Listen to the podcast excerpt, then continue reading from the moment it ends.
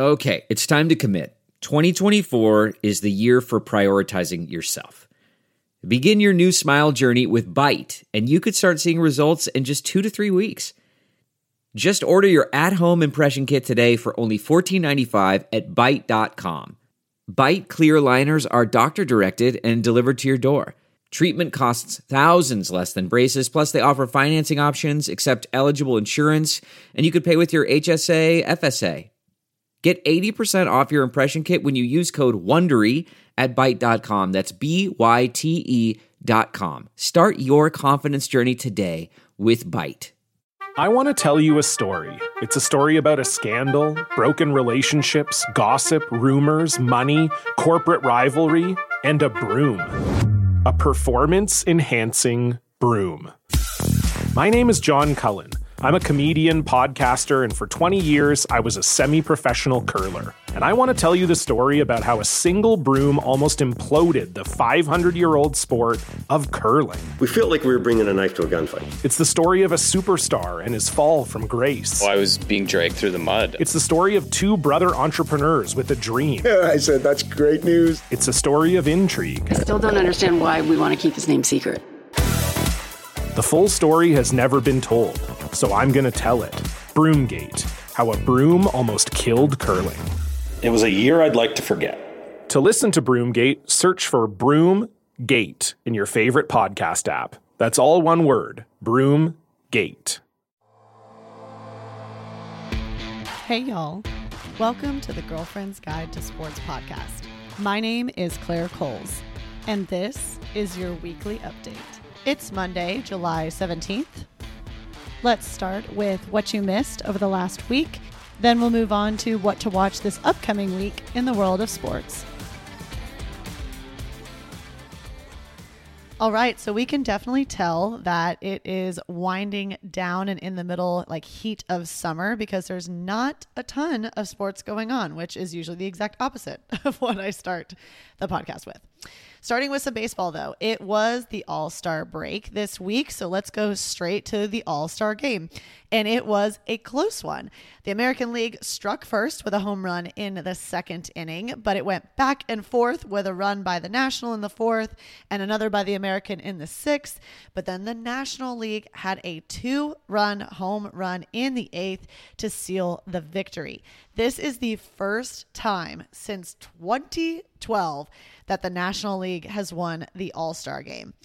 To put that in perspective, and not to date myself, but I was still in college at that point. So it has been quite some time.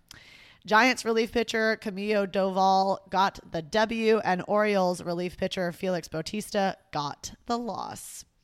It was also the home run derby last week. It was last Monday, and Blue the Blue Jays first baseman Vladimir Guerrero Jr.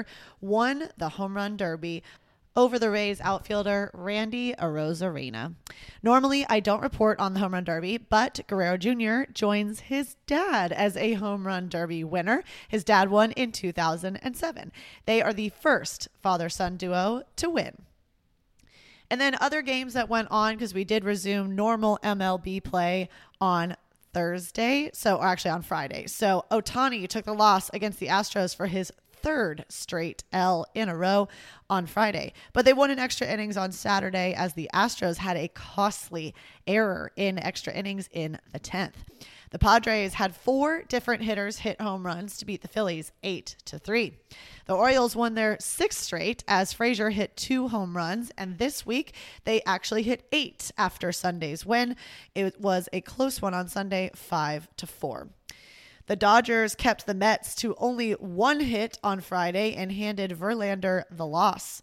The Red Sox also hit six wins in a row on Friday after beating the Cubs 8 to 3, but they then dropped the next game 4 to 10 to end that streak. The Rangers pounded the Guardians 12 to 4. The 35 to 57 Rockies beat the Yankees 7 to 2 after they couldn't get stuff going at the plate. The Nationals beat the Cardinals in the 10th late on Friday night in a battle of losing record teams. The Guardians also just could not catch a break, losing to the Rangers 2 to 0 on Saturday. The Orioles beat the Maryland, Marlins 6 to 5 after coming back from a 4-run deficit on Saturday. Bryce Harper finally hit a home run ending his longest MLB major drought as the Phillies sweep the Padres in a doubleheader. Saturday also marked the third straight shutout of the Reds by the Brewers. That would end the next day, but three straight is pretty impressive. The Yankees bounced back from their loss to the Rockies on Friday by winning on Saturday 6 to 3. Stanton hit his fourth home run in 4 games. The Tigers shut out the Mariners 6 to 0 after Carpenter home run twice. On Sunday, the Padres Phillies matchup went into the 12th inning after being tied 5 to 5 at the end of the ninth. Then both teams scored one apiece in the 10th to go a further two innings before a sacrifice fly by Schwarber brought home a runner. The Royals upset the Rays, winning 8 to 4 on the final day of the weekend. The Rangers also won another against the Guardians by rallying with four runs in the eighth inning to win 6 to 5. Phew. Alan Trejo hit his first home run of the year, and it could not have been better timing. It was in the 11th inning against the Yankees to win. And then the Mets broke their four game losing streak with a 2 to 1 win over the Dodgers on Sunday. We have a little bit of basketball news, and uh, really it's Steph Curry news, and it's actually not on the basketball court. He is in the news for a different sport this week as Steph won the American Century Championship, which is a golf tournament, a celebrity golf tournament, in clutch fashion literally with an eagle on 18. It was a dream weekend for him after he takes his first title, and then he had a hole in one on Saturday. Steph beat tennis player Mardy Fish to take the title, who was actually beating him before he got to the 18th hole. So it was a close, tight competition. You might also recognize some other names that were in the mix. Aaron Rodgers got fifth, Tony Romo got eighth, and Charles Barkley got 81st. You'll recognize other names, but those were just some highlights. Steph is the first black man to win the tournament in 34 years that it has been played, and the fifth active athlete to win, the first since 2000. Also, in football news, Tennessee has been hit with what is believed to be the biggest NCAA fine in modern history of $8 million and a reduction of 28 scholarships.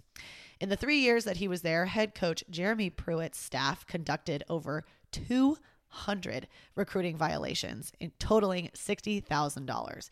Tennessee must also vacate 11 wins from the 2019 and 2020 season, as 16 players were deemed ineligible due to those infractions.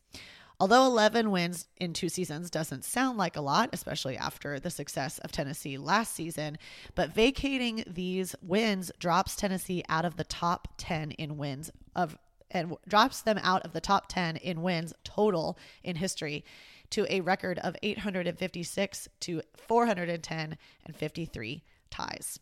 To be clear, Jeremy Pruitt is not the current head coach of Tennessee. That is Josh Heupel. So Tennessee has now supposedly gotten these under control.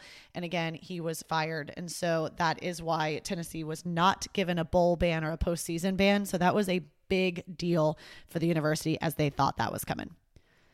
The CW will air ACC games starting this fall 13 football games and 28 basketball games split between men and women. This will be the first time the network will air college sports, but obviously they've been the sole channel for the LIV Tour this past year as well. Speaking of the LIV Tour, moving on to golf news. A huge congratulations to Vincent Norrman, who won his first PGA Tour victory. He is a rookie on the PGA Tour, and he won at the Barbasol Championship this past weekend. The golfers played through torrential rain on Saturday, where another rookie, Trevor Cohn, had the lead on Norrman by one stroke. However, Norrman struck early, carding six birdies on the front nine to take the lead. All he needed, though, was a par on 18 to take the title in regulation. However, in an effort to avoid the water, he ended up in the left rough and ended up taking a bogey to put him in a playoff with English Nathan Kimsey, who was already in the clubhouse with a 64 final round. But despite the late drama, Norrman only needed a par on 18 to win his first playoff hole, and he managed it the second time around. Congratulations to Vincent Norrman in Hambric Sports Management, who represents him. And then it was also the Scottish Open, which I know I touched on last week. Remember, this is what a lot of the golfers go do before they compete at the British Open, which is also called the Open, FYI. So I will probably be calling it the Open. And Scottish golfer MacIntyre had his heartbroken this weekend at his home open.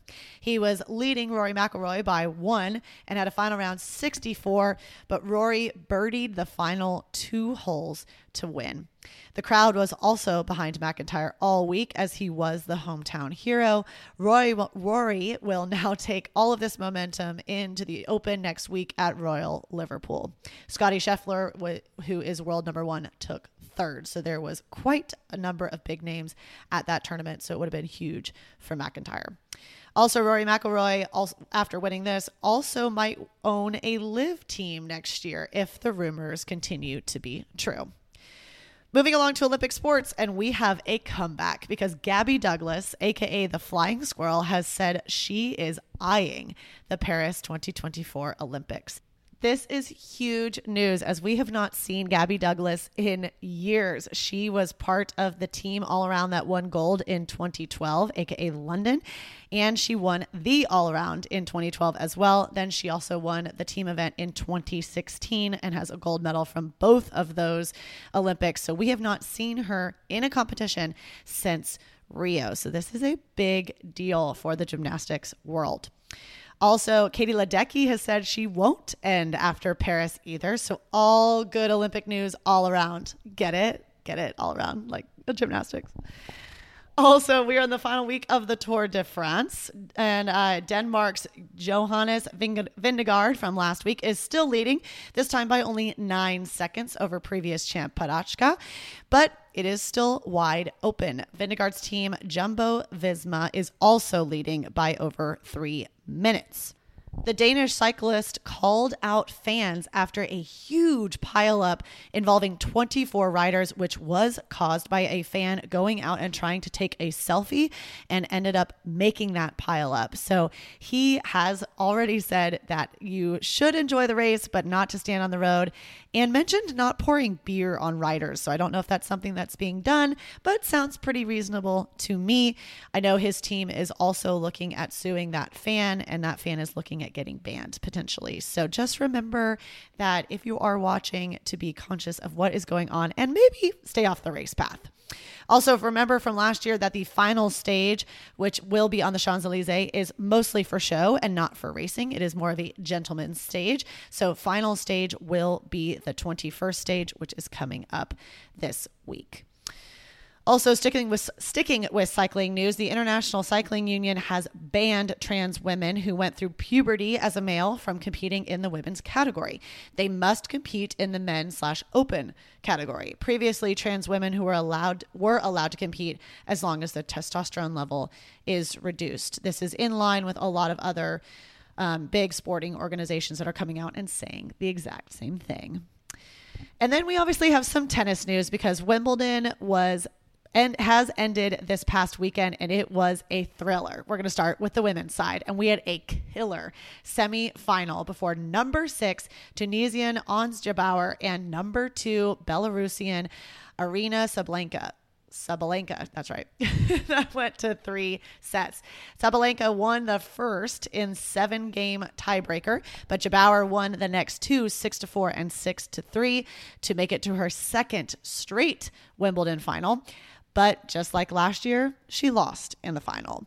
That was a huge upset by Czech Republic Marketa Vondrousova, who won in straight sets 6 to 4, 6 to 4 at the age of 24.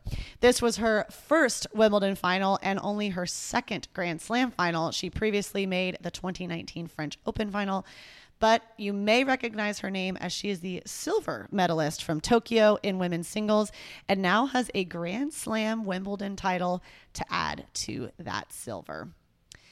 On the men's side, the final was number one Alcaraz versus number two Djokovic, and it was an epic battle as their rankings would suggest, lasting four hours and 42 minutes, which is the third longest in Wimbledon history.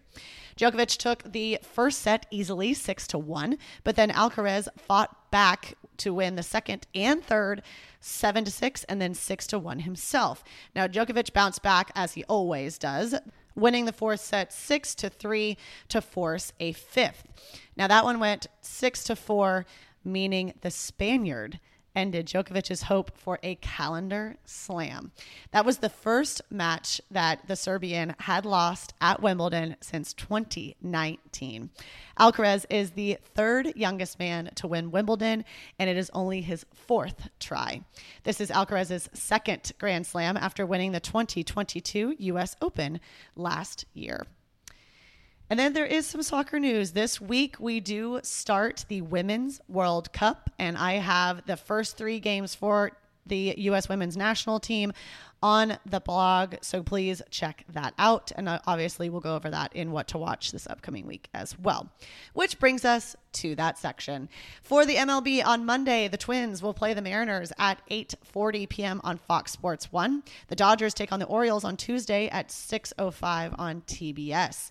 Friday, you've got those Apple TV Plus games. Saturday, the Mets take on the Red Sox at 3:10 p.m. on Fox Sports 1. Then depending on where you are geographically, at 6:15 on Fox, you can either catch the Braves at the Brewers or the White Sox at the Twins. And then rounding out the weekend, the Padres take on the Tigers at 11:05 a.m. on Peacock and the Mets back at the Red Sox at 6 on ESPN. This week it is the final big major championship for the PGA Tour, and that begins Thursday, the Open Championship, aka the British Open, for those of you who don't watch all the time. Round one will begin Thursday at 3 a.m., because remember, this is over in the UK. You can catch that on USA. The PGA Tour also has another event going concurrently, so you can also watch the Barracuda Championship first round. That will only be on Golf Channel all week, but they will be at 5 for round one. Then on Friday, the Open Championship round two begins again at 3 a.m. on USA. Barracuda back at 5. Saturday, catch the Open Championship round three at 4 a.m. on USA. Then it flips over to NBC at 6 a.m. And then a replay will be at 10 p.m. on Golf Channel for those of us who don't want to get up at the crack of dawn. Again, the Barracuda Championship is round three, will be at 5 on Golf Channel. And then Sunday for the final round of the final major of the year will be at 4 a.m. on USA, 6 a.m. on NBC, with a replay on Golf Channel at 8 p.m. Also, the Barracuda final round at 5 on Golf Channel. We do have a Formula One race this week. The Hungarian Grand Prix will be at 8 a.m. on Sunday. You can catch that on ESPN. And then Olympic sports, so annoying, but there really is not any swimming worlds on on any regular scheduled TV, but you can watch it on Peacock and I will try to go over a lot of those results next week. But the Tour de France is on all week. So Monday, stage 15 at 1 a.m. on USA. Stage 16 on on Wednesday because there'll be a rest day in between. So stage 16 will be Wednesday at 1 a.m. also on USA. 17 on Thursday, 18 on Friday, and Saturday 19. Then Sunday, the Tour de France Stage 20 will also, guess what, be at 1 a.m. on USA. But there will also be a stage recap at 4 p.m. on NBC. The Swimming World's Highlight Show is supposed to air at 5 p.m. on NBC. That is if the stage recap for the Tour de France is over. Then, like I said, I am going to cover, I'm not going to cover any club friendlies because we do have a couple of those, including Wrexham, which is owned by Ryan Reynolds. That's on Wednesday. But the FIFA Women's World Cup begins in Australia on Thursday. And the first game is New Zealand versus Norway. They will play at 2 a.m. on Fox, and then you can catch it again at 6:30 on Fox Sports 1. That day is Australia versus Ireland at 5 a.m. and Nigeria versus Canada at 9:30 p.m. Again, because of the complete time difference, you're going to have a morning shift and a night shift. So on Friday, the morning shift, the uh, Philippines versus uh, Switzerland at midnight on Fox and Fox Sports 1. Then Spain versus Costa Rica at 2:30 a.m. on Fox and Fox Sports 1. The United States Women's World Cup debut, we will play Vietnam at 8 p.m. on Fox on Friday night. They were very kind to give us that time slot. It'll also be played again on Fox Sports 1 at 11 p.m. On Saturday, catch uh, Zambia at or versus Japan at 2 a.m. on Fox Sports 1, England versus Haiti at 4:30, and Denmark versus China at 7, all on Fox and Fox Sports 1. Sunday is Sweden versus South Africa at 11 at midnight on Fox Sports 1, Netherlands versus Portugal at 2:30, and then France versus Jamaica at 5 a.m.